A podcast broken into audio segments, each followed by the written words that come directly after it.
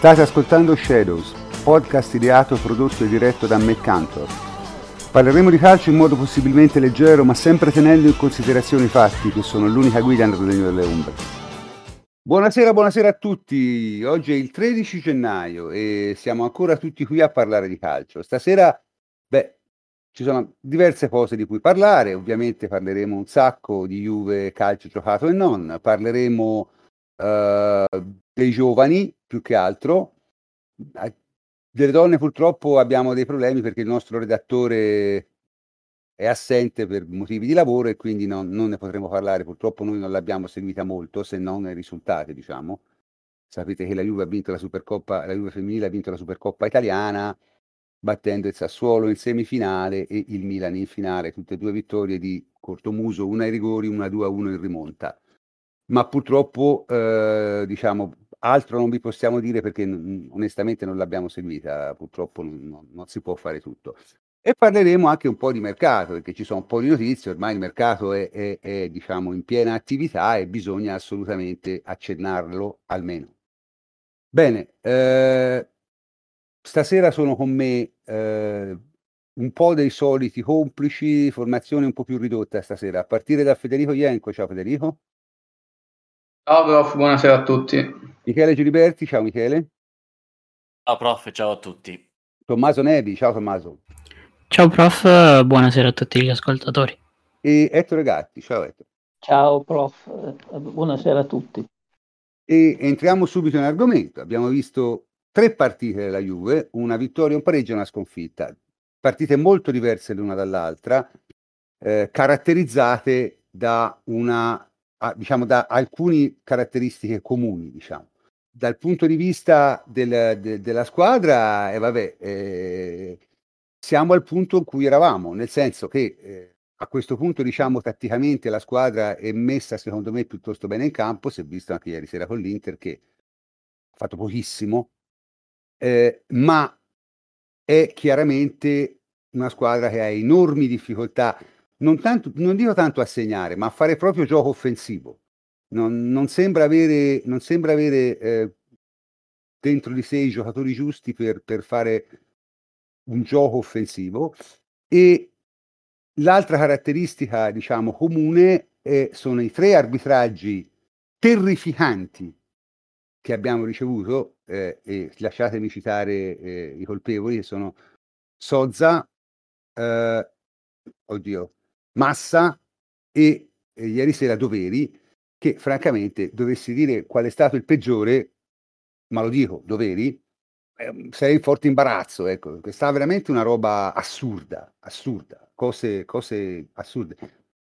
Al solito sappiamo bene che, che, che eh, in realtà la Juve dovrebbe essere in grado comunque di eh, sopperire a, a, queste disavventure. Però chiaramente quest'anno la Juve è molto meno forte degli altri anni. Quindi questi arbitraggi qui incidono molto, ma molto, ma molto di più. E questo è il vero problema. Comunque, diciamo, a livello di partite, cominciamo, se si vuole, a parlare delle, delle due partite di campionato eh, che sono state per un certo verso simili, per un certo verso abbastanza diverse perché la Juve ha segnato tre gol in sette minuti, cosa che non sembrerebbe possibile, giusto Federico? Beh sì, eh, quella, quella, con la Roma in particolare diciamo, è stata una di quelle partite che difficilmente dimenticheremo, difficilmente rivedremo a breve. E, è, stata, è stata una partita che eh, resterà quindi abbastanza unica.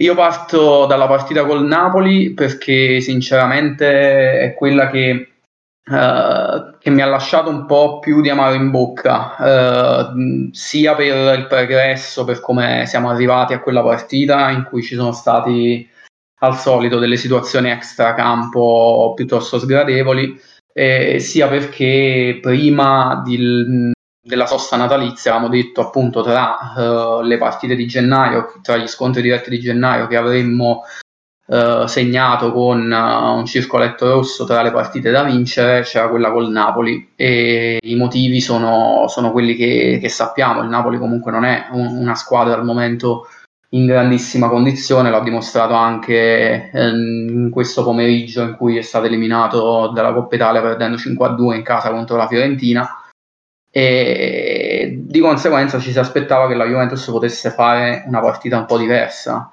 E invece abbiamo visto c'è, c'è, un po' quella sensazione di già visto perché abbiamo anche approcciato piuttosto bene, poi abbiamo subito un gol e come al solito ci è crollato il mondo addosso e, e da lì insomma la partita si è sviluppata piuttosto male e sono venuti fuori dei limiti soprattutto mentali di una squadra che non riesce diciamo a stare sul pezzo e si fa travolgere dalle difficoltà piuttosto che, che affrontarle nel secondo tempo poi c'è stato un lampo di Chiesa e ne approfitto per uh, fargli un enorme in bocca al lupo sperando di, di vederlo quanto più presto possibile in campo. E è stato il, quindi il suo ultimo di questa stagione, e, però paradossalmente dopo il pareggio ho visto le cose peggiori della partita dal mio punto di vista perché Mm, dopo 55 minuti ti trovi sull'1-1 in casa in una partita con un Napoli che ha gli uomini contati e sai che calerà la distanza e, e puoi provare a vincere, non mi aspetto certamente mezz'ora in cui la squadra perde il tempo a fare titic ritoc da, dalla difesa all'attacco, a buttare palloni uh, in maniera completamente scriteriata, senza, senza un concetto, senza un criterio. E, sostanzialmente lasciandosi anche in questo caso trascinare un po', un po dalla situazione. E in questo sono, mi trovo d'accordo con Allegri che avrebbe predicato calma per cercare di mettere palla a terra e giocare, che è quello che invece non siamo riusciti a fare. E ce la siamo portata poi alla fine sull'1-1 senza, senza creare granché. Nelle uniche situazioni in cui abbiamo ragionato, messo palla a terra e provato a creare qualcosa, ci sono stati il colpo di testa di Ken eh, uscito di pochissimo e poi la punizione di Dybala. E contro la Roma invece la partita è stata, ha seguito un canovaccio un po' diverso perché la Roma è partita forte e ci ha messo un po' all'angolo. E lì però paradossalmente dopo aver preso l'1-0 avevamo reagito e, trovando, trovando anche il pareggio. Poi in, nel secondo tempo mi sarei aspettato un, una partita un po' di, anche in questo caso, di governo da parte della Juventus per cercare di vincerla senza, diciamo, senza perdere la brocca, ma lì è successo un po' di tutto. Insomma, la, prima la Roma ha trovato un gol estemporaneo con Mkhitaryan, un gol bellissimo con Pellegrini, e poi ci sono stati quei sette minuti di follia a cui torniamo, a cui ritorniamo ora, di cui parlavamo all'inizio. E e lì si è visto che è un po' quello che a fine partita diceva Di Sciglio, cioè che quando la Juventus si ricorda che eh, può giocare, può fare determinate cose, eh, in realtà eh, certe qualità e certi valori possono uscire fuori. E il problema è proprio il fatto che si fa fatica a, a mostrare una certa applicazione una certa mentalità, una certa, una certa asticella mentale in tutte le partite. E lì ha un po', dal mio punto di vista, l'ha un po' buttata la Roma perché si è messa in una situazione in cui mentalmente ci ha ritirato dentro la partita quando non eravamo praticamente, ne, ne eravamo quasi usciti. Però siamo stati anche bravi a sfruttare le varie situazioni e soprattutto dopo a non perdere la, la barra e, e siamo riusciti a portarla in fondo nonostante l'episodio dell'espulsione di Delete. Quindi nel complesso sono state due partite un po' così, non belle e, e non particolarmente diciamo da ricordare, uh, se non quella con la Roma da un punto di vista più che altro emozionale, eh, però sono partite in cui abbiamo fatto punti contro uh, delle dirette concorrenti, per cui diciamo è fino in cascina che dobbiamo portare avanti. E poi vabbè c'è stata la Supercoppa di cui magari mh, mm, par- possiamo anche parlare in un ne secondo momento. Dopo, ne parliamo sì. dopo. Tommaso? Sì, uh, uh, a dire la verità io immaginavo e speravo di poter essere un po' più avanti in, in questo periodo senza ovviamente uh, puntare dita, incolpare o a cercare uh, colpevoli, ma mi aspettavo semplicemente di essere un pochino più avanti. Evidentemente c'è un, un, lavoro più profondo di quello che mi aspettavo da, da dover, dover, fare adesso con un pochino più tempo, eh, con calma e ottimismo. Uh, spero di vedere un, qualche piccolo passo avanti dopo un consolidamento che comunque, come, come hai detto te, prof, uh, c'è, c'è, stato.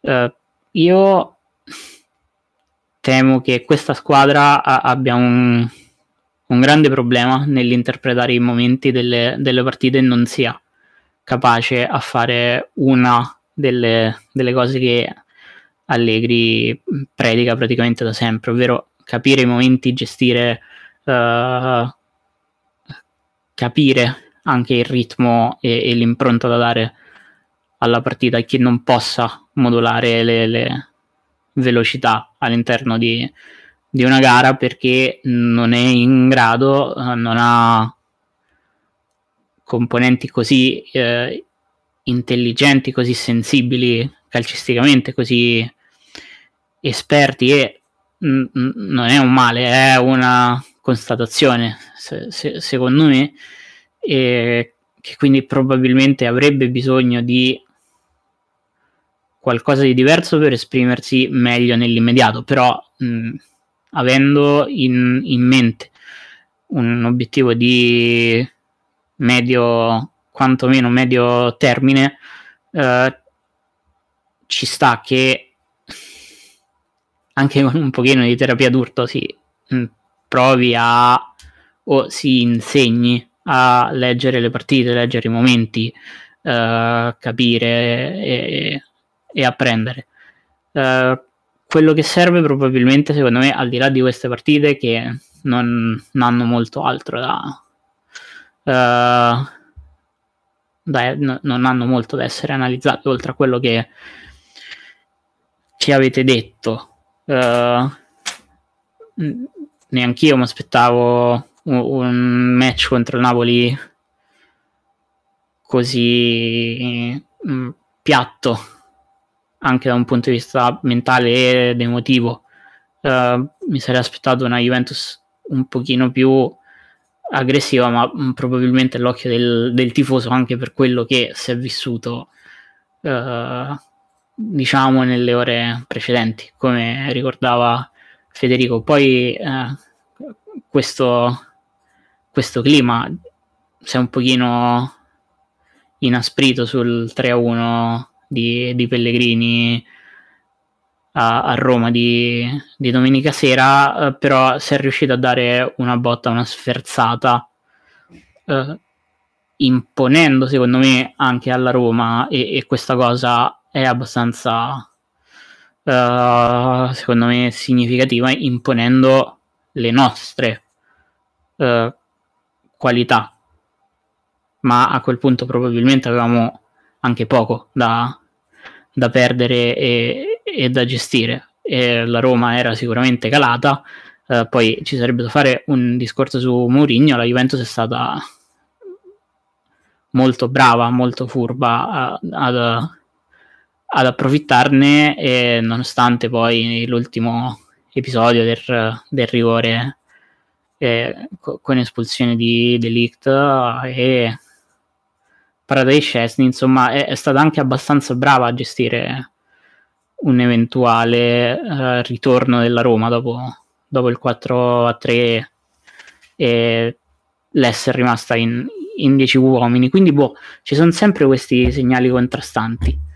Eh, do- dobbiamo cercare di imparare a gestire meglio le, le, le situazioni, secondo me anche ad avere un, un, pochino più un pochino più coraggio in certi elementi, poi altri uh, non, non, stanno vivendo un, un, buon momento, ma immagino che della partita di, di, di ieri della Supercoppa poi parleremo, quindi per ora mi, mi fermo qua. Ma guarda, io, io, continuo a insistere sul mio punto di vista, più si va avanti più la squadra assume una certa quadratura, e questo si è visto secondo me sia col Napoli, un po' meno con la Roma, molto ieri sera. La squadra eh, entra in campo, eh, sa quello che deve fare. Il problema è che adesso si cominciano veramente a vedere tutti i limiti dei giocatori che hai. E questa è una cosa, secondo me, che bisogna, bisogna rendersene conto. E, e, quando parleremo della partita con l'Inter, credo diventerà particolarmente chiaro. Sì, poi, poi, poi, ieri era limitato gioco forza la, sì, la, la, comunque, la, situazione. Ma comunque rimane il fatto che eh, ci sono troppi giocatori che sono di un livello, diciamo, appena appena adeguato per, per giocare nella Juve. E se li hai tutti così, secondo me diventa, diventa un problema, è esattamente il problema che abbiamo quest'anno. Perché giustamente in difesa te hai giocatori buoni, infatti la difesa più o meno l'ha messa a posto. Gli altri due reparti eh, c'è niente da fare.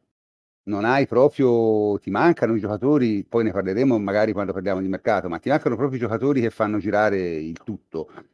E, e non è un problema nemmeno di valori individuali, è un problema proprio di, di rosa assemblata male. Sono stati ma fatti... sì, ma quello è, è, sicuro. In realtà credo l'abbiamo detto un po' più, sì, più no, o meno tutti. Conviene, no? conviene ribadirlo perché eh, altrimenti sembra veramente si dice sì, ma sono giocatori, sì, ma eh, il calcio è un gioco collettivo, capito? Non è che non è che se te prendi 12 giocatori di buon livello automaticamente hai una squadra di buon livello, e questo è il problema. E altrimenti eh, la realtà è che Beh, c- certamente è, è, un pochino anche il discorso di Allegri al, al giorno della presentazione in cui disse che questo gruppo di giocatori doveva diventare squadra per uh, raggiungere uh, più o meno gli obiettivi che si, si erano preposti, si erano posti a, a inizio stagione. E ancora squadra un pochino non, non lo siamo, forse c'è anche qualche elemento, o sicuramente c'è qualche elemento critico uh, sopravvalutato o inadatto per, per, per, il contesto Juve. Ma guarda, io, io, dico semplicemente questo, che secondo me è proprio un, un, discorso proprio di uomini. Ora, io lo so che molti non sono d'accordo, dice ma la Juve, però poi si finisce sempre per fare gli stessi discorsi, no? Per quale motivo ci sono delle squadre che hanno un rendimento migliore della Juve? La Juve non è inferiore come squadra a Inter, Milan o Napoli e l'ha dimostrato negli scontri diretti, secondo me. Quindi non è inferiore come squadra. E il problema è che manca totalmente di quello che queste squadre hanno, che è la continuità, che ti deriva dall'avere una rosa integrata bene. Cioè, la Juventus può fare quello a tre gol in sette minuti alla Roma, però poi può anche fare delle lunghe fasi in cui, tipo quelle con l'Inter di ieri sera, in cui non riesci a far nulla, anche se non giochi male. Insomma, è, è, abbastanza complicata la situazione. Se qui non si interviene sul mercato, quest'anno non vedremo mai niente di meglio di questo, e questo è il problema. Perché è evidente che ti manca proprio qualcosa, no? Cominciamo a cambiare un attimo il discorso, introduciamo un attimo il, il, il capitolo arbitra. Queste due partite noi abbiamo visto di tutto, compreso uh, uh, il Napoli fa giocare un giocatore malato di Covid, perché questa è la realtà, andando in, in barba eh, a, a, tutte le regole del buonsenso e, e della cautela sanitaria e, e, lo fa semplicemente perché si approfitta di un uh, loophole, di, di, un buco nella normativa, perché eh, oggettivamente è un caso non previsto, quindi ovviamente nessuno ha detto niente, poi figuriamoci, Napoli sa che zona franca, no? Quindi, non, però a quella è una cosa secondo me gravissima che è passata totalmente sotto silenzio, cioè poteva tranquillamente causare un focolaio, non l'ha fatto apparentemente per fortuna, ma comunque insomma il rischio esisteva perché questo ha giocato da positivo. Questa è una cosa non bella. Oh, abbiamo visto un sacco di altri episodi. L'unico risultato di tutto questo è stato che, che Allegri è stato squalificato perché, vabbè, giustamente ha detto qualcosa all'arbitro Sozza che in quella partita lì è stato terribile, terribile.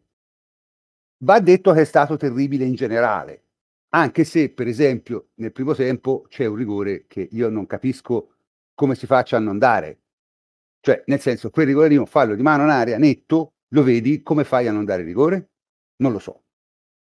Non, non, non ho idea di quello che può essere passato nella testa di quell'arbitro, così come non ho idea che cosa gli abbia fatto arretrare una punizione all'ultimo minuto di 15 metri.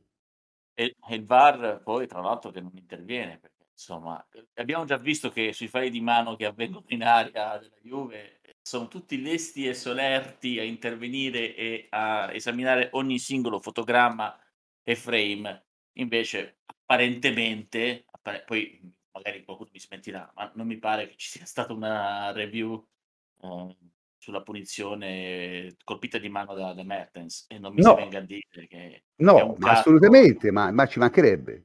è Cioè, almeno discutibile come, come possibile rigore. Al- allora, quello, quello lì ecco. io ho sempre visto dare rigore per quella cosa. Ah, contro di noi sicuro, contro di noi li hanno sempre, Sempre. dato. Cioè, Sempre. È, è- è una costante, no? No, Ma, ma Io la cosa secondo me grave è la punizione all'ultimo minuto. sì, lì c'è, vabbè. Perché lì, lì ti dici, ma per quale motivo te lo fai battere 10, ma ora 15 forse no, ma 10 tutti, 10 metri indietro dal fallo. Dybala Così almeno sei sicuro che non segna. Sì, Dybala aveva protestato anche. Prof, io invece direi anche un'altra cosa, e aggiungo anche eh, il martirio a cui, perdonatemi il termine, magari un po' forte, a cui è stato sottoposto Chiesa durante la partita col Napoli, che veniva sistematicamente atterrato senza nessuna insomma, conseguenza, con l'arbitro che diceva alzati, alzati. Ora, capisco tutto, però ho visto certi falli che sono stati anche abbastanza pesanti su Chiesa, ma eh, non hanno avuto alcun esito. Non è bello è giocare successo quando... lo stesso e alla fine si è infortunato. eh. Eh sì. Qui magari Smalling ha meno, ha meno co- colpe di, di quelle che Ma apparentemente... Smalling anzi, comunque entra un po' a maiale, eh, nel senso, è- voglio dire, è quello è è fallo per forza. È un Anche intervento lì. un po' pericoloso, perché più che Anche altro... lì, probabilmente non è un intervento cattivo, No, sicuramente. però è fallo. Per forza, lì è sempre fallo. È entrato lateralmente sul, sul ginocchio e purtroppo Lì è stato sempre Chiesa E non fischi nemmeno il fallo. Eh. Cioè, col Napoli, dopo due minuti, Morata prende un calcione nella pancia, di nuovo. Non è un fallo volontario, non è da espulsioni, ma è un fallo e è da ammonizioni. Nemmeno fallo ha fischiato questo zozzone. Cioè, ma, ragazzi, ma queste sono cose allucinanti. Allucinanti. Ti devo, essere, ti devo confessare una cosa, quando ho visto sia le partite col Milan, eh, pardon, col Napoli che con la Roma, ho pensato alle parole di Maurizio Biggi, che è stato nostro ospite, Eh, che parlava anche del fatto che i giocatori, quando vedono queste situazioni di palese, diciamo, ingiustizia, perché eh, io mi sono messo nei panni di Chiesa, eh, che a un certo punto era proprio frustrato dalla situazione, cioè non riusciva a toccare palla perché veniva sistematicamente buttato giù, poi è riuscito a segnare alla fine, va bene, fosse il suo ultimo gol per un bel po' di tempo. E mi sono messo appunto nei suoi panni, capire cioè anche la psicologia del calciatore che si vede eh, un arbitro che mh, minimamente non considera anche le tue lamentele legittime, a meno che tu ritieni legittime, ma io insomma ripeto, ho visto eh, come venivano trattati i nostri calciatori, poi mi metto anche nei panni di Dybala che sistematicamente viene colpito, picchiato, eh, atterrato in continuazione.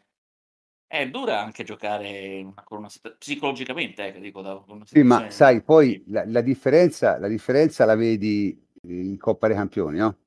Dove trovi gli arbitri che sono meno bravi, però arbitrano senza questi problemi. E quindi la Juve vince il girone. Capito? Cioè, è, è questo il punto. Cioè, la differenza ormai sta diventando talmente grossa tra come viene arbitrato in Italia e come viene arbitrato fuori dall'Italia, che comincia a diventare veramente una cosa ridicola. Perché si può parlare tutta la vita delle manchevolezze della rosa, degli errori di mercato, eh, del fatto che eh, c'è chi non piace Allegri, eh, vabbè, lasciamo perdere. E sono tutte opinioni. Però non si può al solito fare finta di non considerare un aspetto che in questo momento sta diventando fondamentale. Sta diventando fondamentale perché è quello che ti che influenza di più il risultato delle partite della Juve, non essendo più la Juve una squadra dominante come prima. Prima era uguale, però te eri nettamente più forte e quindi vincevi lo stesso. A Udine ti buttavano fuori Manzukic a caso, cioè Manzukic aveva subito fallo dal rigore e, e, e hanno espulso lui in quella partita lì. E la Juve ha vinto 6 a 2 in 10. Eh, certo, a questo modo è facile eh, fare, diciamo, dire no, ma noi non parliamo di arbitri. Il problema è che quando non sei più in questa condizione, perché non lo puoi sempre essere, ovviamente, non puoi sempre essere dominante, allora queste cose diventano decisive. E, e questa è una cosa che, che bisognerebbe avere, non dico usarla come argomento a discarico, ma nemmeno fare finta che non esista. Perché poi alla fine in un campionato te conti punti. E se come l'anno scorso, per esempio, te ne tolgono 10, almeno, quest'anno siamo vicini, ma l'anno scorso 10 come minimo, eh, poi in fondo all'anno fai anche altre considerazioni. Cioè, il problema è che è veramente diverso come viene arbitrato in Italia e si vede sempre di più. Basta fare il paragone con le coppe internazionali. Basta fare quello. È, è, è, è talmente evidente. Chiaro? Poi parleremo dell'arbitraggio di doveri in, in eh, eh, Inter-Juventus di, di, di, Supercoppa, perché quello veramente merita un capitolo a parte. Merita un capitolo a parte. Perché io capisco Sozza che è un arbitro giovane, vabbè, Massa, Massa anche lì, no? Nel senso, eh, quando dette un rigore all'ultimo minuto alla Juve contro il Milan, un rigore che tra l'altro era anche abbastanza netto, c'era, fu minacciato di morte per mesi gli arrivavano le telefonate a casa. La situazione in Italia è questa. Quindi è chiaro poi che alla fine le, le, le, vedi quelle cose lì, massa che permette che, che, che Chiesa sia picchiato finché non si rompe.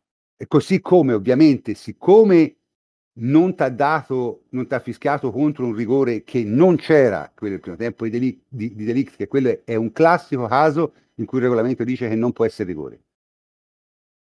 Te ne fischia uno sul 4 a 3 contro, bah, insomma, è meno fallo del fallo di Mertez nella partita prima, capito?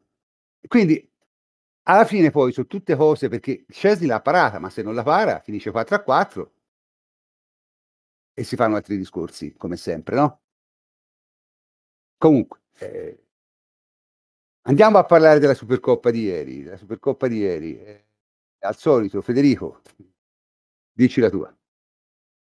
Beh, eh, allora, eh, sulla Supercoppa sappiamo bene che è una partita a sé.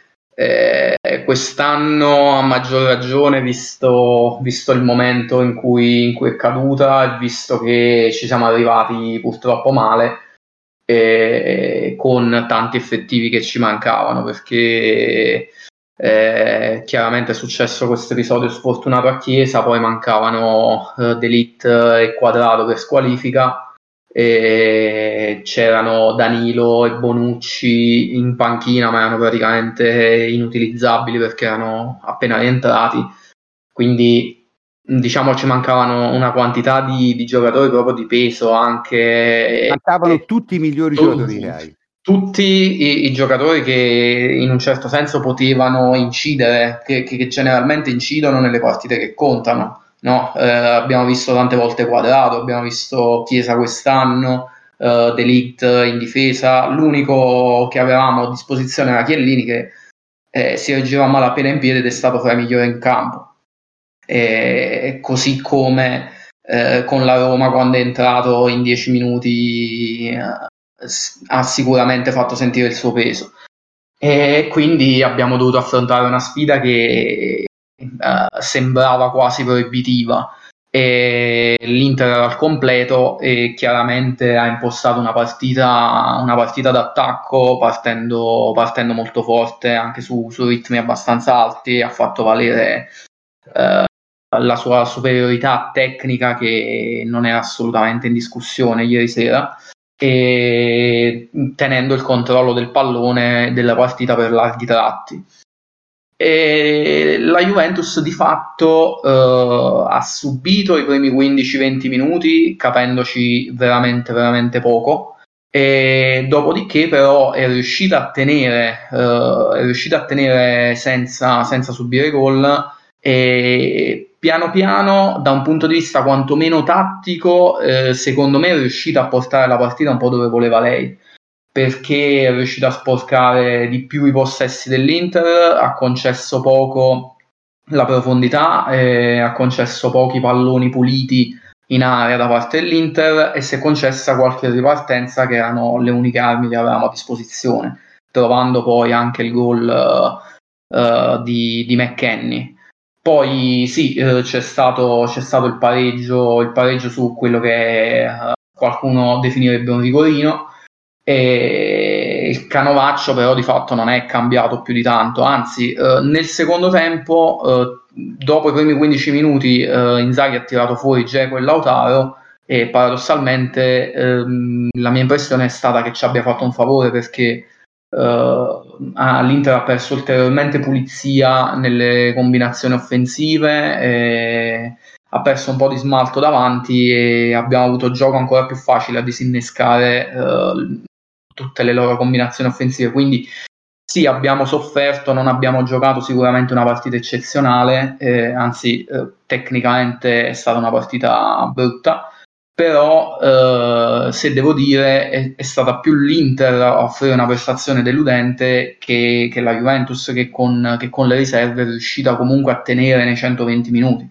Poi di fatto dal, dal sessantesimo più o meno fino a, alla fine dei supplementari la partita è stata brutta e non ha offerto emozioni degne di nota se non eh, il trasporto del, del tifo sfrenato della, dei telecronisti Mediaset o appunto qualche episodio arbitrale eh, abbastanza singolare che eh, insomma ha lasciato, ha lasciato, un po' perplessi però eh, si è visto veramente poco da, da, entrambe le parti. Poi è successo quello che, che succede un po' da due anni a questa parte, cioè che in un momento in cui non se l'aspetta nessuno commettiamo un errore grave eh, non, non, forzato perché la situazione di Alexandro non deriva da una pressione, non era una lettura complicata, non era una situazione particolarmente complessa e, e lì sbaglia, fa, fa, un errore proprio concettuale e, e, regala la partita all'Inter, ma lì non, non me la sento di, di buttare la, la croce addosso ad Alexandro perché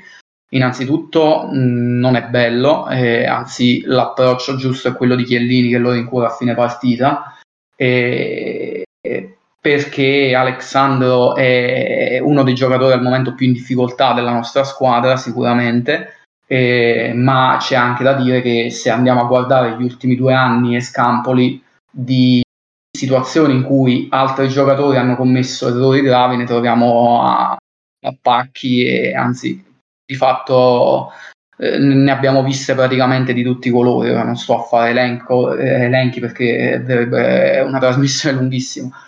Eh, però fatto sta che ha poco senso parlare di singoli. E quindi resta sicuramente l'amaro in bocca per questa partita.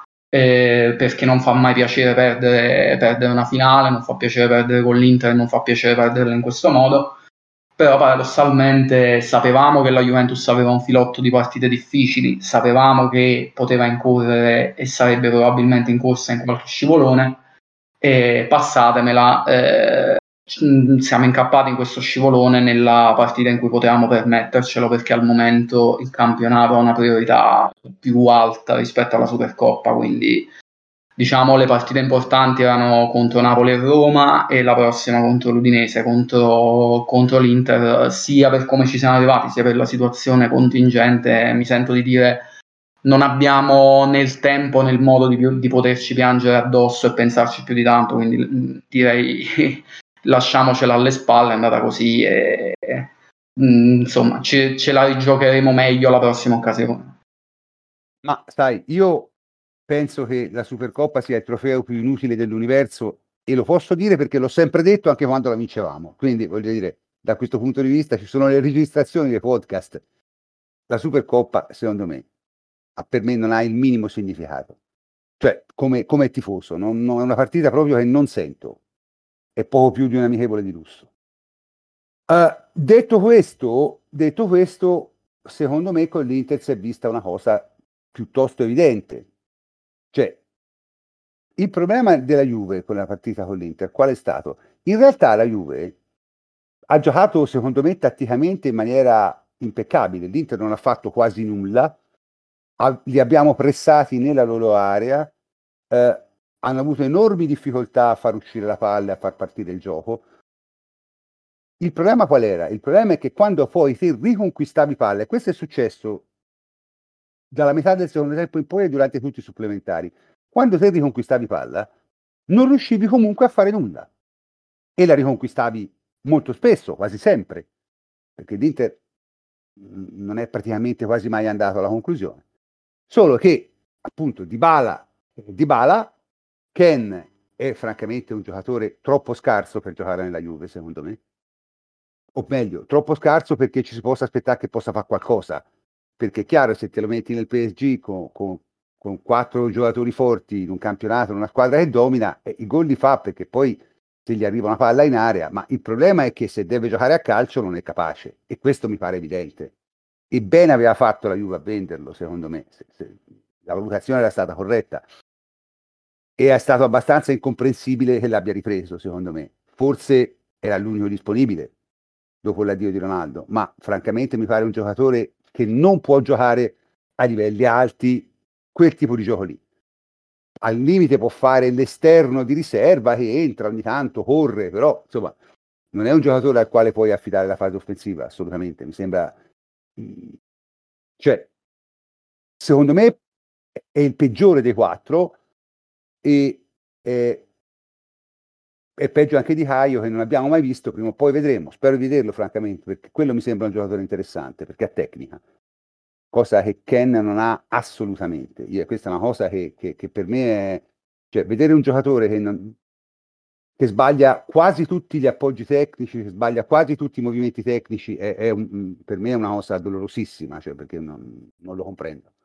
La Juve ha bisogno di giocatori, e la partita di ieri sera secondo me l'ha dimostrato assolutamente, perché al di là delle assenze, al di là delle assenze, quello che è mancato davanti, finché c'è stato Morata e in parte anche Kuluseschi che ha tutti i difetti del mondo, ma almeno corre e spinge, la Juve ha mantenuto una fase offensiva recente. Come è uscito Morata, è finita la fase offensiva della Juve, perché Dybala e Ken è la, è la peggiore coppia possibile a livello immaginabile.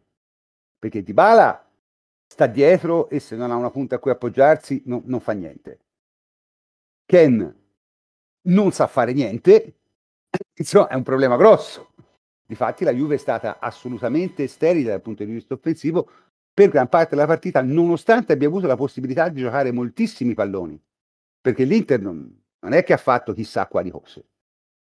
Quindi la partita tatticamente era impostata in modo del tutto corretto, poi come al solito ti mancano i giocatori. Veniamo un attimo a Doveri, perché Doveri merita, merita un capitolo a sé. Cioè, Doveri è un arbitro di 44 anni che arbitra da una vita e che non è possibile che ancora faccia quelle cose lì.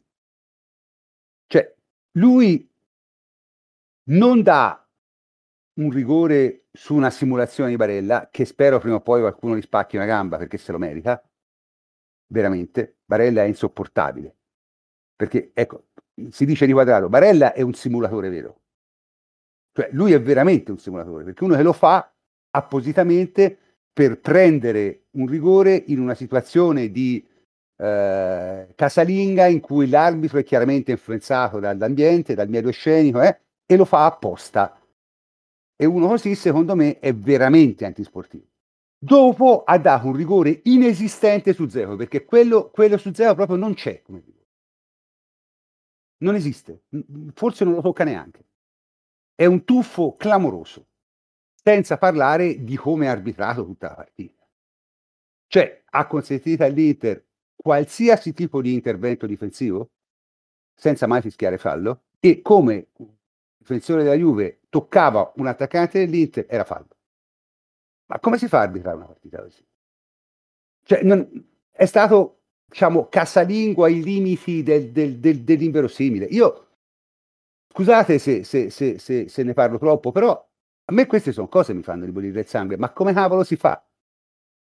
Come cavolo si fa? E questa, poi si può parlare al solito, mille anni dei difetti della Juve, non, ne fa, non facciamo altro.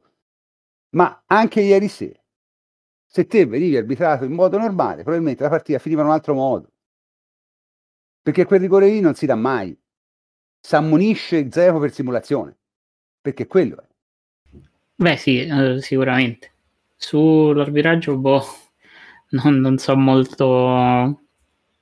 Non, non so cosa aggiungere, condivido più o meno tutto. Eh, metro di doveri che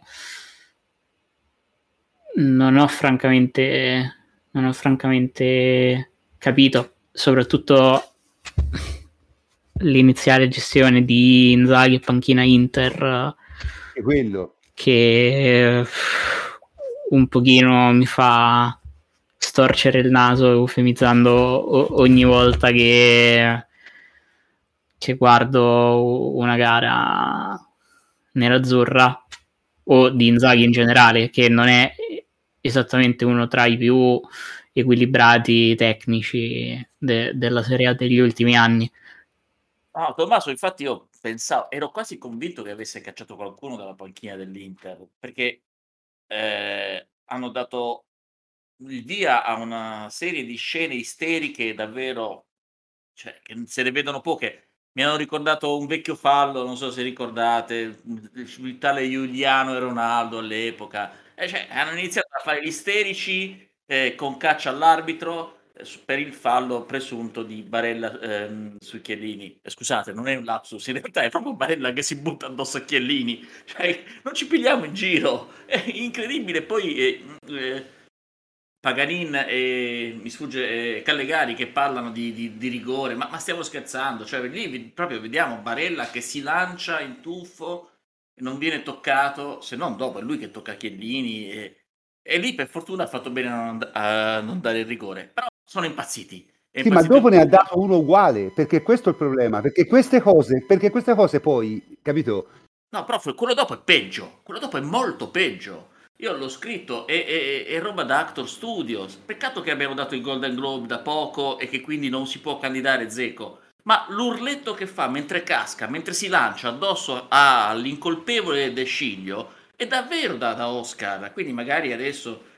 No, è perché doveva essere fatta la performance nel 2021, non nel 2022. Scherzi a parte, cioè, eh, io non so come si faccia a rivedere al VAR, anche perché immagino che il VAR non fosse spento in quel momento un'azione del genere e capire anche dagli ingrandimenti che hanno fatto vedere che non c'è nessun contatto con i piedi, che Geco si lancia, si lancia contro De Sciglio e lo colpisce con la gamba eh, destra in, in caduta, cercando il contatto, urlando prima che venisse toccato, perché il tocco è avvenuto solo per colpa di Geco.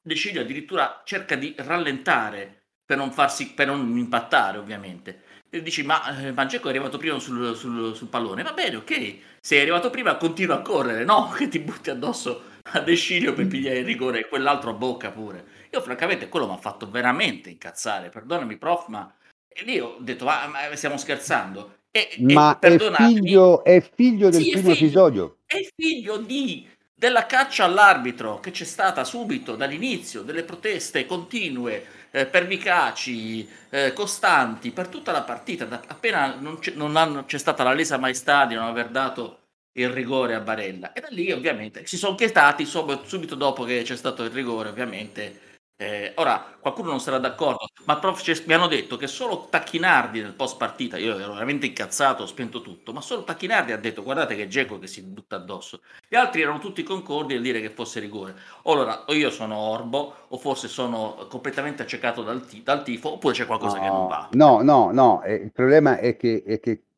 al solito eh, c'è, c'è, questa, c'è questo ambiente, c'è questo clima e ed è inevitabile che sia così, perché è quello che un sacco di gente si vuole sentir dire, capito?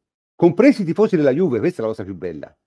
ma poi l'abbiamo visto in tempi non sospetti con Orsato, cioè in quel momento della partita se dovevi non dare quel rigore sul secondo episodio smette di arbitrare quella partita e probabilmente smette di arbitrare l'Inter per, eh. per sempre perché come hai fatto notare ha comunque una certa età e non arbitrerà ancora a lungo, quindi eh, sono queste situazioni qui, non... Uh, è proprio per il contesto ambientale che non, di, fatto è stato costretto a un certo punto a fischiare un rigore su un mezzo episodio. Voi capite che questo, che questo veramente, al di là delle chiacchiere, inficia la regolarità delle partite? Perché, cioè, alla fine, perché non è più come si diceva una volta, sì, ma alla fine anno gli errori eh, a favore e contro si compensano. E non è più così. Eh, non solo, vorrei aggiungere il fatto che un arbitro di una caratura, eh, diciamo, nazionale, internazionale, sia così soggetto a questa sudditanza dell'ambiente è molto grave, soprattutto in una partita di, di quella natura, perché io, io lo pensavo, al primo episodio che è eh, a favore dell'Inter da rigore, ma proprio l'avrei, eh, l'avrei trovato inevitabile. Infatti al primo episodio un pochino eh, di, di, contrasto in area subito ha dato il rigore, che è una cosa veramente eh, dimostra eh, l'incapacità dell'arbitro di essere eh, arbitro, proprio di, di, di, riuscire ad estraniarsi dal contesto in cui, in cui opera. Ma guarda, la, la, situazione a San Siro era la seguente. Voi sapete che c'è stato eh, quell'alterco tra Bonucci, no? E, e... Allora, Bonucci ha preso 10.000 euro di multa perché ha avuto un alterco. L'alterco è successo perché questo signore, dopo che l'Inter ha segnato, ha detto a Bonucci, ah, entra ora. Cioè, te, che sei uno esterno, cioè non sei un giocatore, perché da un giocatore forse l'avrebbe accettato Bonucci. Te che sei un esterno, era il segretario, qualcuno eh, di, di questo tipo, ti permetti di prendere per il culo, scusate l'espressione, un giocatore dopo che la tua squadra ha segnato il gol decisivo al 120esimo e quel giocatore non era neanche in campo. Ma sei scemo? Non so se sei scemo, però l'Inter ha preso 5.000 euro di multa perché quel signore non era, non era indistinta e quindi non doveva nemmeno essere lì. Quindi Bonucci... Eh, però, però, Bonucci è arrogante, Bonucci è questo, Bonucci, no, io, Bonucci ha tutti i difetti del mondo, ragazzi, che Bonucci sia una testa di cazzo, lo sappiamo tutti. Ma non è questo il punto. Non è questo il punto. Il punto è che se, che, voglio dire, per non reagire di fronte a una cosa del genere ci vuole San Francesco. Eh, prof, ma nessuno, a parte qualche Juventino, se l'è chiesto sto fatto. Ma Bonucci è impazzito o forse c'è qualcuno che lo stava pigliando per i fondelli beatamente e ha reagito così? Nessuno se l'è chiesto, nessuno, tu, tutti, tutti a stigmatizzare, anche in tv, tutti. Quando Totti fece il famoso segno dei quattro a casa, nessuno della Juve fece una piega, perché da un avversario l'accetti. Non l'accetti dal segretario, che nemmeno deve stare lì. Cioè, anche lì, no? E questo è, è come, si, è come si, si, si gioca a San Siro, normalmente. Eh, poi ci sarebbe mai l'Inter allo score migliore di tutti in casa e vorrei vedere. Chiaro?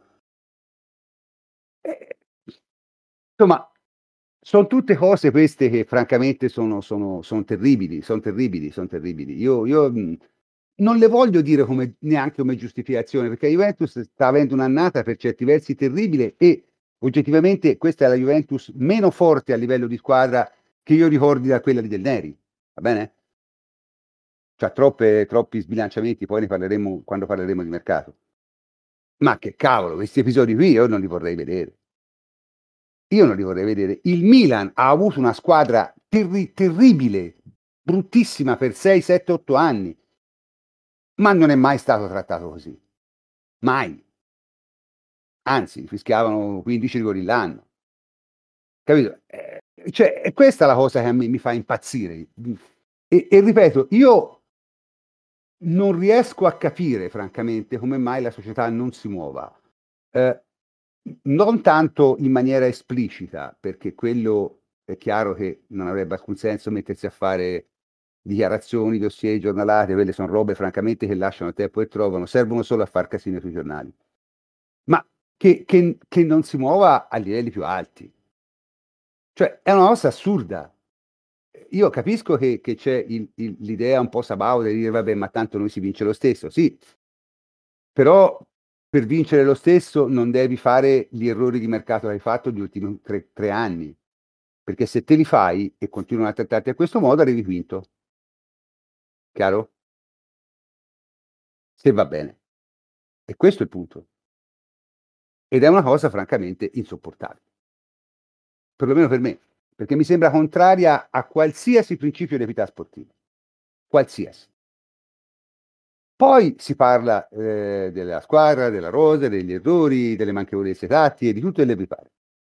Però non è che si può fare finta sempre, cioè non si può sempre scendere dal pelo. Dice, ma te queste cose non le puoi controllare, quindi hai fa finta che non ci sono. Sì e no, eh, perché non è che se te vedi delle cose che sono assolutamente fuori dal mondo solo per il fatto che non le puoi apparentemente controllare devi stare fermo e zitto. Questa è la mia idea. Ok? Perché adesso si sta passando il limite, cioè diventa sempre peggio tutti gli anni e ripeto, quando la Juve non è più dominante diventa particolarmente fastidioso. Eh, se poi la soluzione deve essere, devi essere sempre forte il doppio degli altri, va bene, ci attrezzeremo forse, mm, d'accordo? Ma, ma insomma, se qualcuno vuole aggiungere altro sulle partite? Ma so, solo una cosa, prof, eh, verso la fine della partita con l'Inter, al di là di tutto, eh, quello che ci è stato detto, mi ha un po' intristito vedere la Juve veramente rinunciataria, cioè abbiamo scelto di andare volontariamente ai rigori, che poi francamente non so se ah, sai, hai, hai, scelto a, cin- a 5 minuti alla fine, eh, però. Eh, lo cioè so, prof, noi ci sono state un paio di azioni dove eravamo arrivati al limite dell'area e poi la ripassiamo indietro fino ad arrivare a Perin. Io, boh, lì davvero... Sai, quello secondo me vuol dire abbastanza poco. Secondo me il vero problema della Juve è che non hai, non hai gli uomini per fare una fase offensiva recente. Eh sì, non c'è stato nessuno che avesse inquadrato appunto, per fare un esempio di uno che l'ha squalificato, che saltasse l'uomo e andasse sul, sul, fondo, la buttasse almeno in mezzo, eh, lì magari Ken poteva essere utile. Eh, eh, eh ma, ma, ma, ma, è quello che ho detto all'inizio, la Juve ha avuto l'occasione di giocare un sacco di palloni, comunque non è che la Juve è stata, si è difesa, ora l'ultima azione, ma l'ultima no, no. azione della partita stai tutti dentro ragazzi, ora io ho visto dei fotogrammi su Twitter ridicoli, dice ma l'Inter eh, aveva sei uomini davanti, certo è l'ultima azione della partita, l'ultima azione della partita qualsiasi allenatore manda tutti dentro l'area, qualsiasi. Eh, però hanno voluto vincerla forse un pochino più di noi, boh, non lo so, è anche questo. Ma non è che hanno, cioè, loro hanno, allora, il problema è che l'Inter aveva gli uomini per vincerla. Certo, questo, questo è anche e, e te no. Cioè, Quindi non è un problema di, di, di, cioè non è che ti hai rinunciato, eh, eh, te hai provato. Il problema è che eh. se davanti non tieni una palla, eh, se i tuoi attaccanti sono uno, va, di Bala lasciamo perdere, e l'altro impresentabile, non riesce a combinare un'azione offensiva. Se non riesce a combinare un'azione offensiva, tutte le volte che conquisti la palla, immediatamente la riperdi. Chiaro? Ma l'Inter la siamo andati a prendere nella sua area quasi tutta la partita. E questo è il punto. Allora, guarda, eh, su, sull'Inter, francamente, se questa è la squadra che deve vincere lo scudetto, boh, vabbè. Non mi è sembrata chissà quale corazzata. Non lo è, ma lo vince perché è la più continua. Sì, eh, sì, lo vince perché è la più continua, per inerzia, perché gli altri magari poi vedremo, eh, perché insomma l'Atalanta, non lo so, boh, vediamo, vediamo, vediamo. Lo possono perdere solo loro, li hanno detto tutti, vedremo come andrà a finire. Vediamo anche i, i finali di campionato di Inzaghi che non sono... No, vabbè, io, io, io ritengo che l'Inter veramente debba, cioè è molto difficile che non lo vinca, perché secondo me ha la squadra per fare un sacco di punti con le piccole e gli basta quello. Eh, però i- ieri comunque alcune occasioni limpide le abbiamo avute noi, purtroppo. Sì, però il problema non è quello. Come ti ho spiegato, gli scontri diretti, magari te in casa li batti nella partita di campionato, capisci? Certo, certo, alla lunga Ma sì, non no? è quello, non è, non è lì che si gioca. No, certo, certo. Non è lì che si gioca. Si gioca negli, nelle partite contro le squadre della seconda metà della classifica, diciamo dei secondi tre quarti della classifica, cioè quelle sotto la Juventus, no? E lì quelle le devi vincere quasi tutte.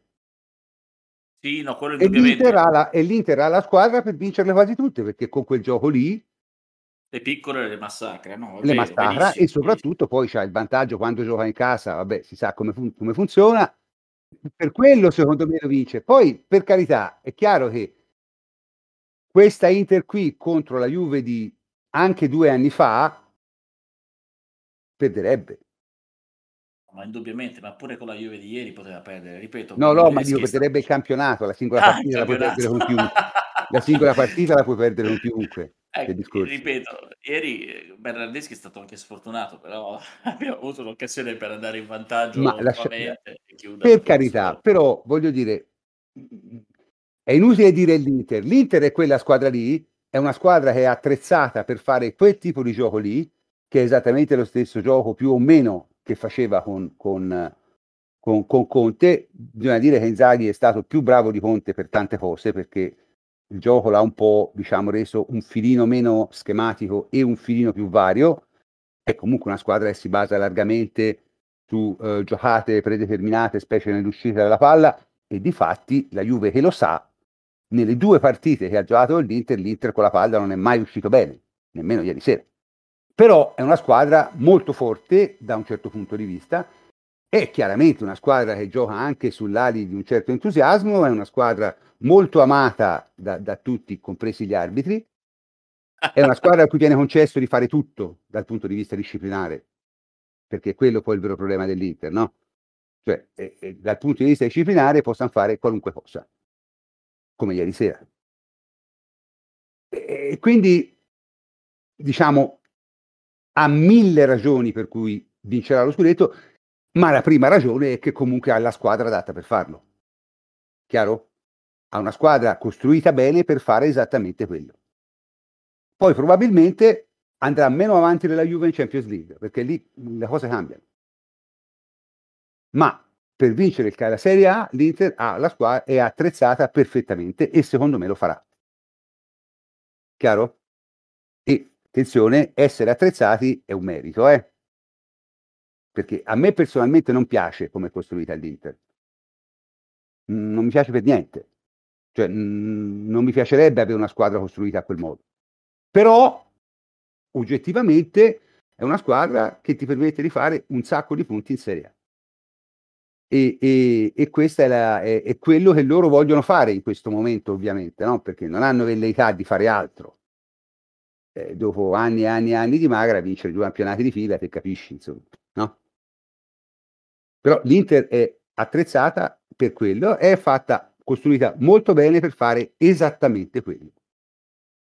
E per fregarsene se pareggia una partita con la Juve o col Milan o con la Lazio o, eh, o perde la Lazio, vince tutte le partite contro le squadrette e vince lo scudetto.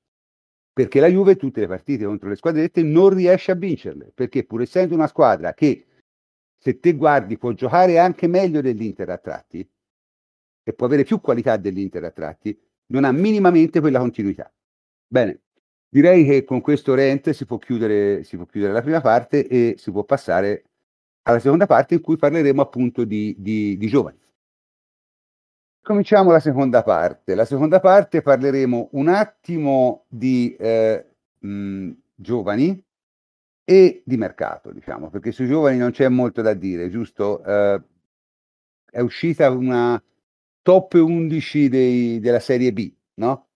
Eh, chi ne vuole parlare? Ettore, mi sembra, giusto? Eccomi, allora sì, eh, è una classifica che viene fatta sia per la Serie B che per la Serie C e sono, eh, diciamo, considerati anche da- dai colleghi quali la formazione dei migliori giocatori che si sono espressi nelle, nelle diverse categorie. Quindi, in caso della Serie B, abbiamo oltre al- al- all'ex Buffon come portiere eh, della squadra tipo della Serie B, abbiamo due giocatori eh, che hanno di, di- di fare un po' la differenza eh, nella categoria. Eh, il primo è Fagioli, di cui abbiamo parlato eh, varie volte e che effettivamente eh, si dimostra eh, fuori categoria per capacità tecniche, per anche capacità di inserimento, per eh, tante qualità, anche e soprattutto in fase di costruzione.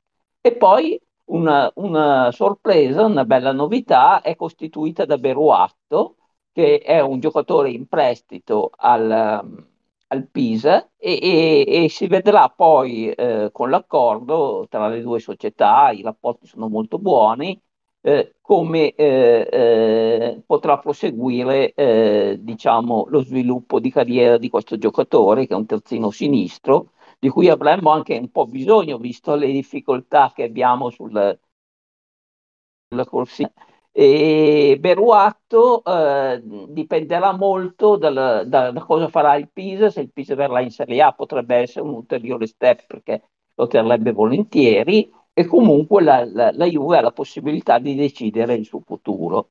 Ecco, diversamente da Traoré dove invece la situazione è, è un po' diversa, nel senso che eh, è poi il Pisa che deciderà come, come gestirlo. Questo per quanto riguarda la Serie B. Per quanto riguarda la Serie C, è stata fatta una classifica analoga e abbiamo come eh, giovane inserito eh, nel top 11 eh, Miretti. Questo significa che abbiamo già eh, diciamo una serie di giocatori eh, che secondo me possono ben essere utilizzato in un percorso di crescita che in, servirà ad integrare eh, la rosa e dare in futuro un eh, diverso diciamo, sviluppo sostenibile della nostra squadra. Infatti il problema principale, uno dei problemi principali è anche il discorso di sostenibilità economica che è collegata all'equilibrio tra eh, consegu- conseguire risultati sportivi insieme a ridurre anche il, i costi dei giocatori. Perché il problema, uno dei problemi, eh, oltre a quelli già detto, che non abbiamo una rosa eh, o giocatori che siano all'altezza del passato recente, c'è anche il fatto che i costi invece della rosa sono esorbitanti rispetto al rendimento e invece ci vorrebbe un equilibrio e su questo ho insistito molto anche Arriva Bene. Ma Arriva Bene mi sembra uno che, diciamo, Forse non capirai granché di calcio, non lo so, non me ne frega niente. D'altronde, secondo me, il mondo è pieno di gente che non capisce granché di calcio e che tuttavia lavora nel calcio. Quindi, e in ogni caso lui non deve prendere decisioni tecniche, deve solo prendere decisioni economiche. Però non mi sembra il tipo né che si fa, eh, diciamo, piegare bra- le braccia dai giocatori, né tantomeno uno che ama, eh, diciamo, mh, buttare via soldi più di tanto. Il che in questo momento, in generale questo non sarebbe un vantaggio, ma in questo momento alla Juve potrebbe essere un vantaggio perché secondo me in qualche maniera ti porta a sostenere delle scelte anche diciamo impopolari, anche se si vuole eh, rischiose, ma che però in questo momento storico della Juve vanno fatte. Quello che io so è che loro stanno offrendo a tutti i rinnovi un contratto al ribasso.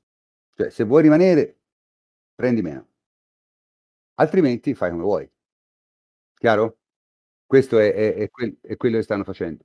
E poi ho sottolineato anche un altro aspetto molto importante, che cioè devono dimostrare sul campo di valere i soldi che prendono. E questo è un altro aspetto eh, significativo, nel senso che se ci sono però giocatori questo, che hanno... Però, sì, però questo non esiste il contratto a rendimento, nel senso che questa è la valutazione che devi fare te. Cioè devi valutare se su quel giocatore vuoi investire quei soldi. Una volta che ce l'hai investiti, eh, come gioca, gioca no, no, no, non è che se ti sei sbagliato e lui non lo dimostra, eh, poi oh, eh. lo paghi meno, capito? Quindi questo, è, questo corretto, è, sì. è corretto, sì, è corretto, però eh, nel momento in cui bussano al rinnovo oppure scadono molti giocatori, eh, una valutazione anche eh, del rendimento che è stato eh, portato in relazione all'ingaggio che hanno ottenuto va, va, va fatto, insomma, perché ci sono certi giocatori che effettivamente, consideriamo per esempio sia Rabiot che, che Ramsey, hanno tutte e due avuto un contratto eccellente, ma non hanno da, dimostrato sul campo di valere eh, quel, quell'ingaggio, insomma.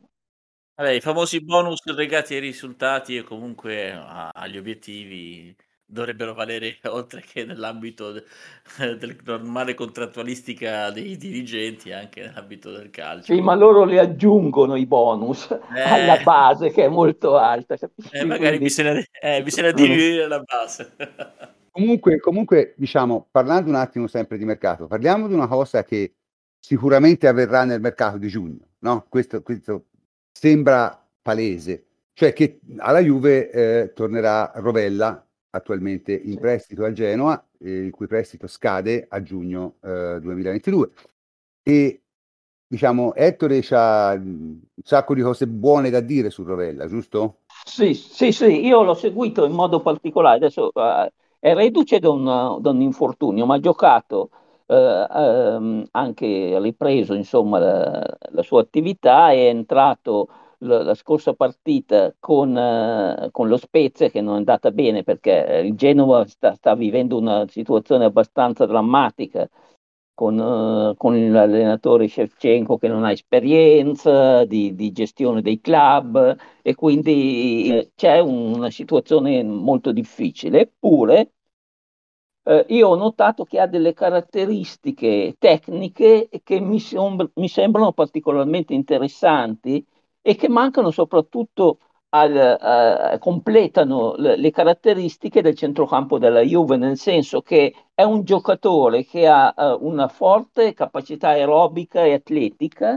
uh, e, e, sa sempre anticipare il posizionamento smarcandosi, quindi lasciando agli altri giocatori come Locatelli o gli altri, gli altri giocatori che, che possono eh, contribuire alla costruzione del gioco, la possibilità di avere sempre un punto di riferimento e quindi il passaggio facile che permette eh, di uscire dal pressing avversario e costruire il gioco. Questa è una caratteristica che non si trova in tanti giocatori e che secondo me è peculiare di Rovell Rovella quindi eh, dal mio punto di vista può giocare anche in un centrocampo 2 perché è un tipo di giocatore che si abbassa e, e si prende la responsabilità di costruire direttamente il gioco anche in contropiede, non solo con lanci eh, diciamo di breve raggio, ma anche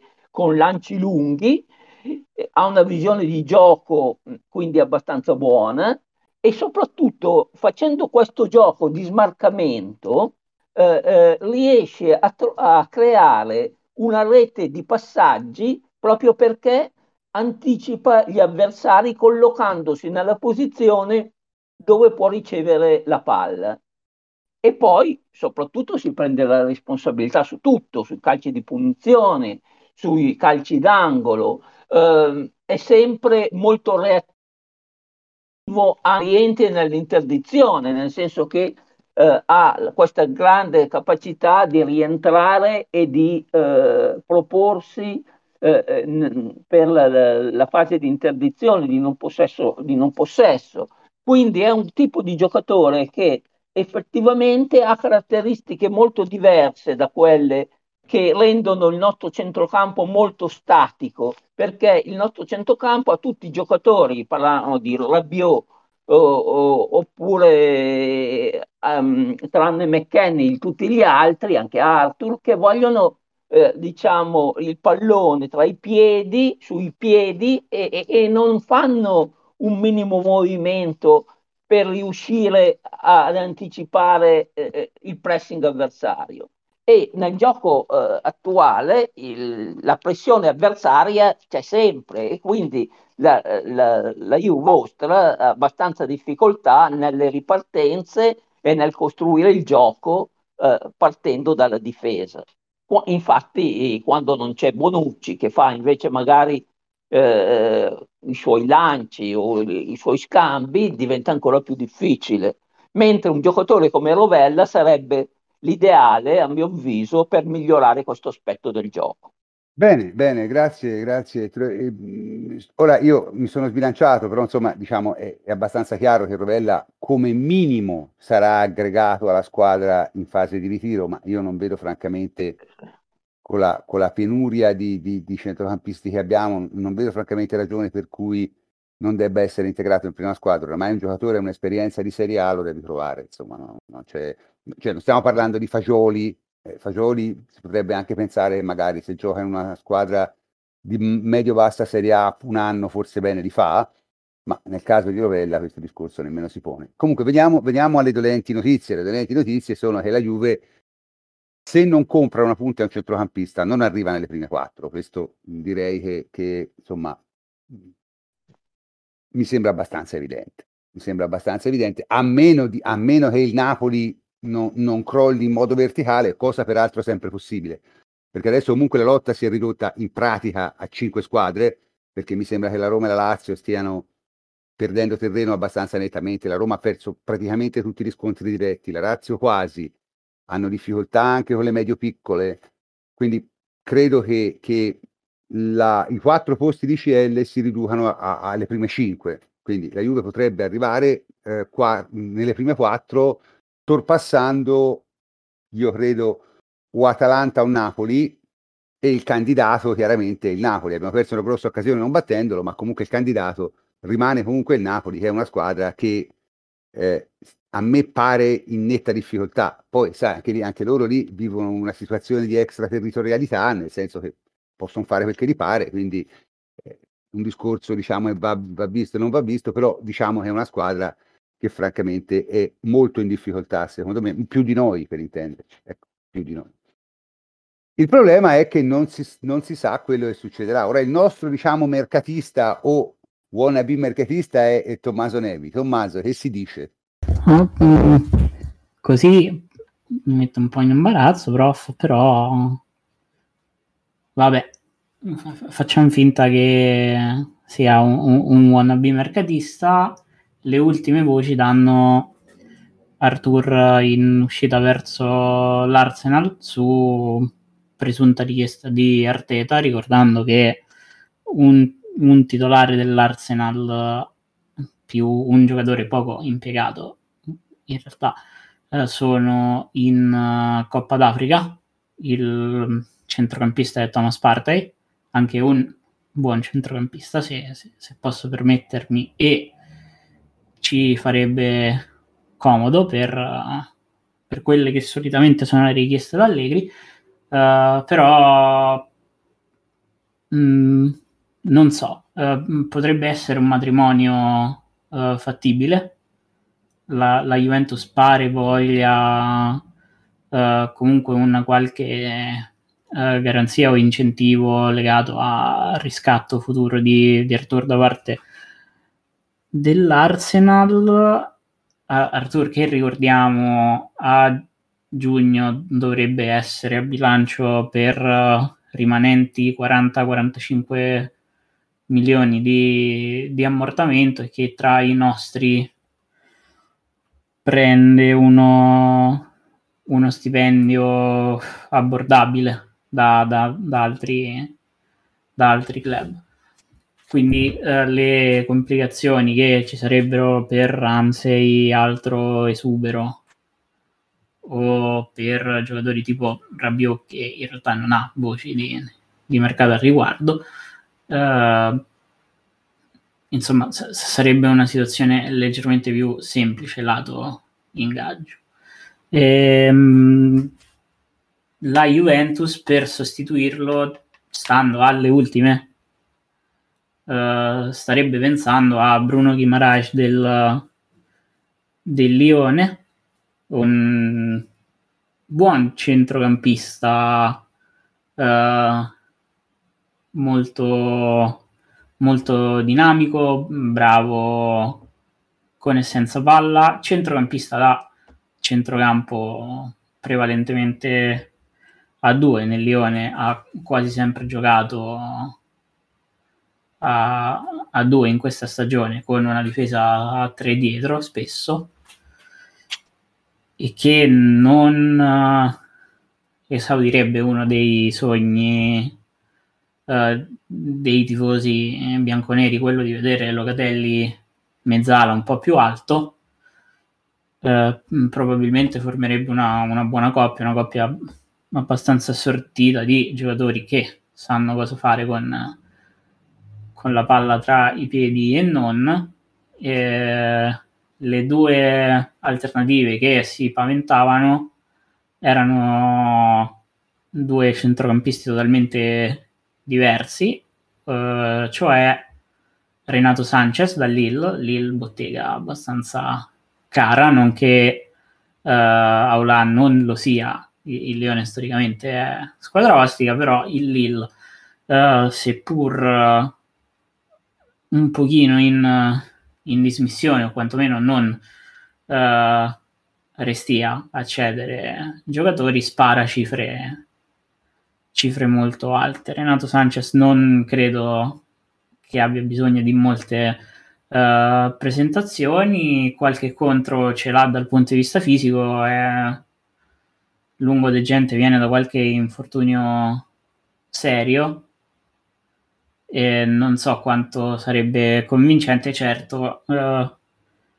probabilmente un upgrade per, per, il nostro, per il nostro reparto. La, l'ultima alternativa in ordine cronologico spuntata è quella di Loftus Cheek, centrocampista dell'Academy del Chelsea, che poi si è fatto vari prestiti uh, in Premier League. L'anno scorso ha giocato nel Fulham, uh, apprezzato da Tuchel, però uh, diciamo centrocampista particolare, abbastanza offensivo.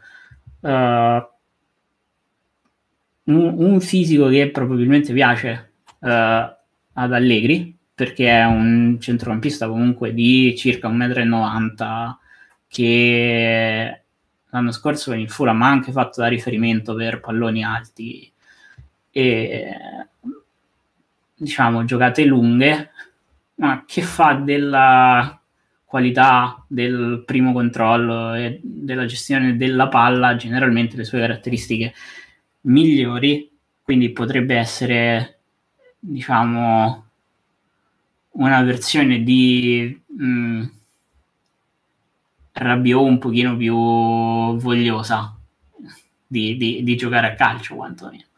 E, non lo so, i giocatori di Premier portati in Italia sono sempre particolari, anche se ultimamente profili di questo genere, tipo Tomori, tipo, tipo Abram, hanno fatto uh, bene. La generazione di calciatori inglesi che sta, che sta uscendo fuori sembra uh, preparata dal punto di vista atletico, fisico e tecnico, quindi non so, comunque una soluzione low, low cost. Uh, per il resto, l'altra grande questione era legata a Morata, che a quanto pare non, uh, non partirà e forse uh, una punta servirebbe, se, servirebbe a, a, a, questa Juventus. Anche se io, uscita di Arthur o meno, sono preoccupato dal, dalla, dalla mediana che Locatelli a parte e McKenny, che però ha, ha questo ruolo atipico da uh, scassinatore, da ricevitore tra le linee, un pochino da disorganizzatore delle, del, dei sistemi difensivi avversari, eh, servirebbe qualcuno, quantomeno in appoggio al Locatelli. McKenny è l'esempio de- dell'acquisto perfetto, non perché sia un campione, ma perché è un giocatore che hai pagato esattamente quello che vale e prende esattamente quello che vale. È un buon giocatore di buon livello, non l'hai pagato molto, non ha uno stipendio stratosferico, gioca spesso piuttosto bene, anche ieri sera secondo me ha giocato bene. Quel del tipo di acquisto che va bene, chiaro? Però, insisto, alla Juve occorrono due giocatori, due giocatori veramente forti cioè, se tu fossi in grado di prendere un centrocampista veramente forte un attaccante veramente forte, automaticamente il centrocampo e l'attacco fanno un salto di qualità enorme perché qui ti fa giocare meglio tutti gli altri. Questo è il punto. Il problema della Juve è che ha un sacco di... cioè, ha buoni giocatori che però nessuno di loro ha questa qualità e quindi se li metti tutti insieme viene una cosa che non sai di niente. Quindi bisognerebbe, secondo me, fare quello. Ripeto, se non lo fai, vuol dire che accetti inevitabilmente di non arrivare nei quattro, perché non ce la puoi fare. Cioè, sei a 5 punti dal Napoli e a potenzialmente 6 dall'Atalanta, ok? E non c'è verso che tu li, che tu li recuperi se te non cambi qualcosa, semplicemente perché non ce la fai, non dico negli scontri diretti, gli scontri diretti ti rigiochi comunque, non ce la fai a vincere tutte le partite che devi vincere. Già la partita con l'Udinese domenica diventa un, un crocevia, perché se non vinci quella ti spari.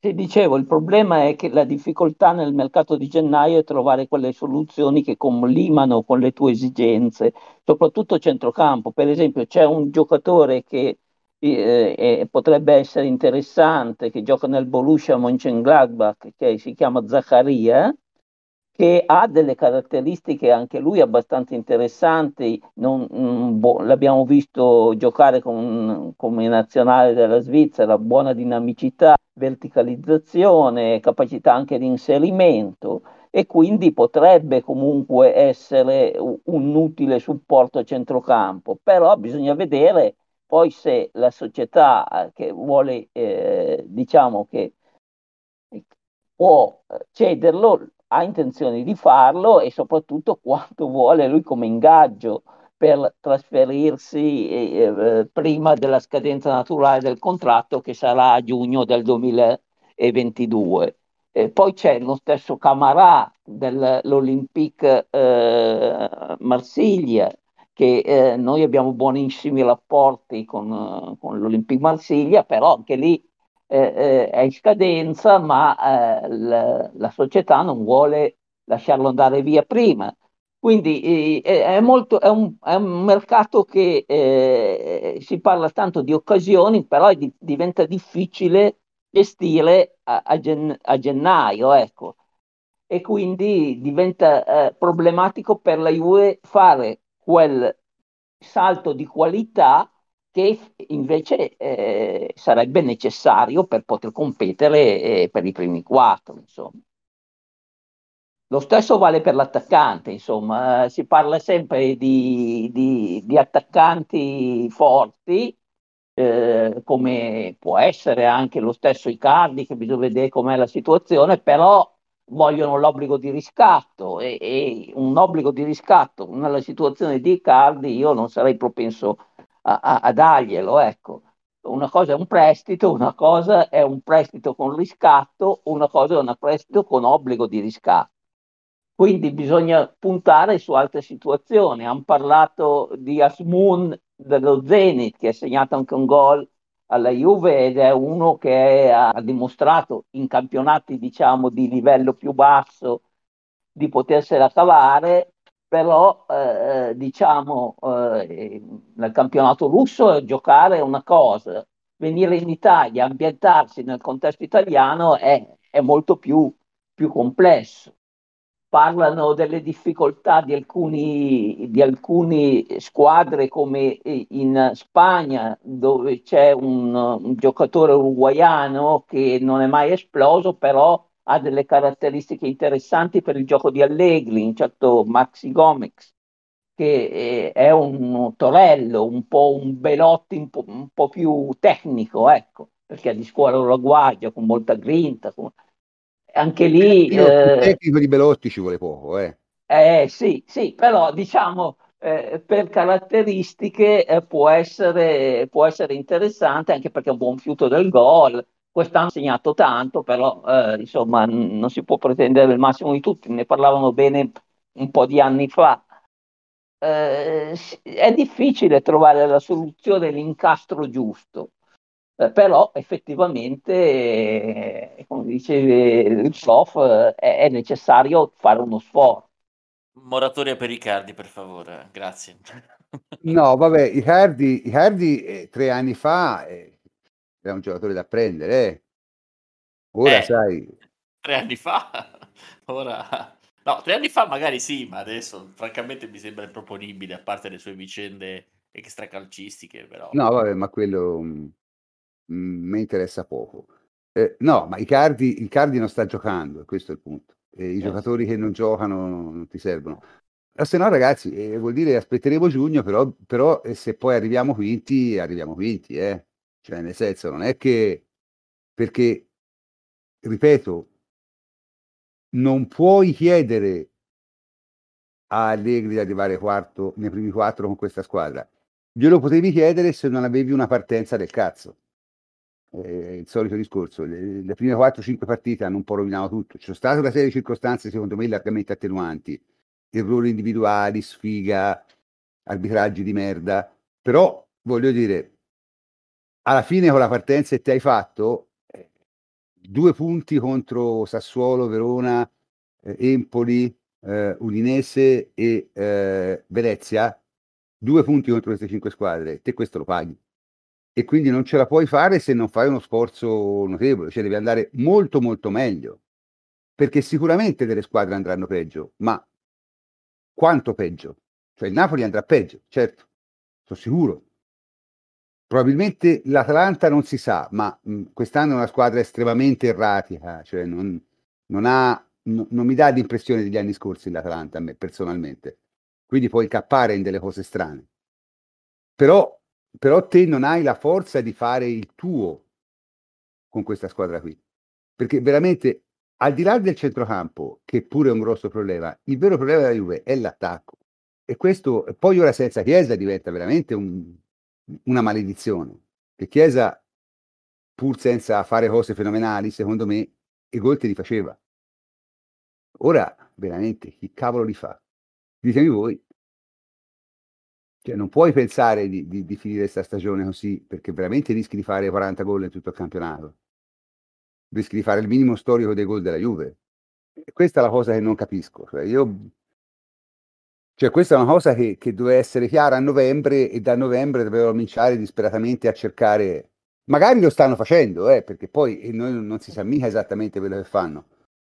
Però se non riesci a farlo, io non vedo francamente come tu possa rovesciare questa situazione. Proprio non lo vedo. E la cosa non è che mi riempie di allegria, ecco, mettiamola così, perché ripeto, il centrocampo non va bene, ma è l'attacco il vero problema. È l'attacco, perché te hai tutti i giocatori che non segnano. Eh, questo è il punto. O che non, non sono in grado di giocare a certi livelli perché Dybala chiede 8 milioni ma no, non ne vale nemmeno 4, capito? Perché gioca una partita bene, come ha giocato contro la Roma, e poi ieri entra e per 50 minuti praticamente non si vede. Te dici sì, ma la squadra, sì, d'accordo, però se sei un fuoriclasse ti si deve vedere anche se la squadra non va bene. Chiaro? Anzi, devi essere te che fai andare la squadra meglio se sei un fuoriclasse. Questo è il punto. Quindi non puoi avere un ingaggio da fuori classe. E per questo dire, secondo me, insomma, Di Bala alla fine è parecchio probabile che a fine anno saluti. E, insomma, sarebbe una cosa triste, però eh, inevitabile. Che altro c'è da dire? Non molto. Speriamo, diciamo, in, in, nell'abilità dei nostri dirigenti e comunque speriamo anche di avere un po' di fortuna nel trovare, nel trovare chi ci serve. Ecco, questo cioè, diciamo, Arthur e, e, e, e Ramsey sembrano decisamente in uscita, speriamo escano. E speriamo che tu riesca a, a, a prendere almeno un giocatore, uno barra due giocatori in questa sessione di mercato che, che, ti, che ti creino un qualche tipo di, di, di, di differenza. Insomma. Ecco, questo è auspicabile. Eh, Federico, devo dire qualcosa? Mi sembra che non abbia parlato sul mercato. Ma eh, io sono, sinceramente sono un po' scettico, nel senso non capisco, eh, non capisco bene l'immobilismo, questo apparente immobilismo della Juventus, anche se probabilmente mi rendo conto che non abbiamo, non abbiamo bene tutti gli elementi per poter giudicare la situazione perché sono, sono, d'accordo con quello che avete detto voi, cioè sul, sul, fatto che la squadra avrebbe chiaramente e palesemente bisogno di rinforzi a gennaio per poter competere per certi obiettivi. E, d'altra parte capisco anche che eh, la volontà magari iniziale della, della dirigenza era quella di non di ritare spese, spese non previste a gennaio perché non, lo sappiamo che è un mercato difficile, probabilmente non, non riesci mai a prendere veramente chi, chi vuoi e chi ti serve e ti ritrovi a fare operazioni di contorno e ti leghi le mani anche per il futuro. E, e quindi c'è un po' questa situazione di questa duplice situazione in cui devono essere bravi secondo me a valutare qual è il rischio minore perché eh, come hai detto tu se non, se non ci si muove eh, c'è il, concretamente il rischio che, che, vediamo un po' tutti è quello di non arrivare nelle prime, 5, nelle prime 4 e quindi di perdere i soldi della Champions League. Eh, che poi di conseguenza ti, ti, creerebbe non pochi problemi anche nel mercato, nel mercato estivo. E l'altro rischio è quello a gennaio di fare operazioni tanto per farle. Ora per esempio eh, si è fatto prima il nome di Cardi per me faccio l'ipotesi peggiore in assoluto, firmare Icardi in prestito anche con obbligo eh, sarebbe una roba proprio da seppuku perché prendi un giocatore che è, è, in questo momento è l'unico disponibile ma sai anche che ha tutta una serie di controindicazioni per cui non sai nemmeno se ti possa davvero dare un contributo da qui a giugno e quindi bisogna essere bravi eh, secondo me qualche nome spendibile sul mercato c'è, per quello che non capisco, che non capisco tanto questo immobilismo, magari si sta aspettando veramente che esca qualcuno, però eh, lì poi bisogna entrare nell'ordine di idea anche che potre, le cose potrebbero non andare come, come vuoi e, e, alla fine magari ti aspetti che esca Ramsey, ti aspetti che esca Arthur, poi Arthur te lo chiedono soltanto in prestito, Ramsey non vuole schiodare e rimane col cerino in mano. Quindi a me piacerebbe sinceramente poter terminare la stagione con un mediano e un attaccante. Non sono neanche convinto, prof, che servano per forza due fenomeni per far girare meglio questa squadra.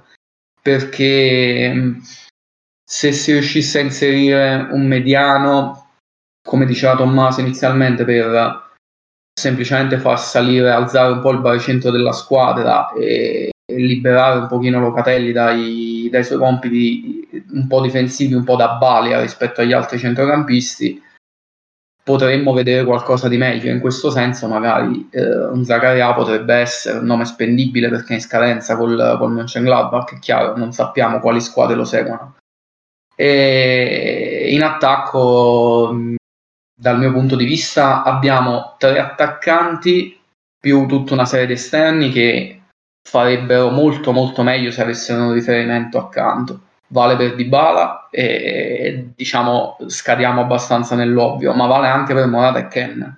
Gli stessi Morata e Ken secondo me renderebbero di più semplicemente con un'altra presenza fisica in area e a liberare spazio a fare il lavoro sporco che loro non riescono a fare. Non necessario, non, non bisogna pensare per forza che serva anche in questo momento un Vlaovic davanti alla Juve per, per, questi quattro mesi intendo potrebbe bastare anche un giocatore funzionale e di livello più basso e però bisogna, bisogna, essere bravi a scovarli, bisogna capire se, se, ci sono dei profili che possano andare bene per le esigenze di ora e bisogna essere molto bravi a valutare qual è il rischio maggiore. E in certi momenti mi viene quasi da pensare che nell'ottica dirigenziale eh, il, un anno senza Champions non sia visto così come una chimera, così come lo vediamo noi, perché si continua a dire che la rosa va bene così, che, eh, che l'obiettivo è quello di competere con questi giocatori. Io ho l'impressione che in 15 giorni potrebbe anche non cambiare nulla. Beh, sarebbe un grave errore di valutazione, cioè sarebbe veramente una cosa bruttina, ecco, francamente. Io mi dispiace terminare questa trasmissione su, su questa nota non lieta, ma veramente io mi auguro che questo faccia parte, diciamo, della solita tat cioè diciamo del fatto che chiaro si dice sempre siamo a posto così, però poi in realtà si cerca si cerca altre cose, perché veramente pensare che questa rosa qui possa possa fare meglio di come ha fatto nel girone d'andata, forse un po' meglio può fare, perché nel girone d'andata hai comunque fatto meno punti di quello che avresti dovuto fare anche con questa rosa. Ma che possa fare tanto meglio del girone d'andata, io lo trovo francamente veramente difficile, ecco, veramente difficile, specie senza Chiesa poi, specie senza Chiesa. E quindi, insomma, vabbè, dai, in ogni caso, eh, questa trasmissione di stasera non è stata molto allegra, ma i tempi che ci toccano sono questi e e così come abbiamo diciamo gioito nelle vittorie bisogna anche essere eh, stoici quando la situazione non è delle migliori quindi saluto i miei complici a cominciare da Federico Ienco ciao Federico Intanto ritorneremo prima o poi, è questione di avere pazienza nei momenti bui. Ciao a tutti, prof. buonasera. Beh, io seguo il calcio da 54 anni, quindi puoi capire che non è che mi fa fatica, insomma, a, a sposare questo punto di vista. Comunque nel frattempo saluto anche Tommaso Nevi, ciao Tommaso. Ciao prof e un saluto a tutti. E Michele Giliberti, ciao Michele. Ciao prof, alla prossima, un saluto. E, e infine Ettore Gatti, ciao Ettore. Ciao prof, un saluto a tutti gli ascoltatori. E io sono il professor Cantor e come sempre vi saluto. Buonanotte a tutti. Thank you.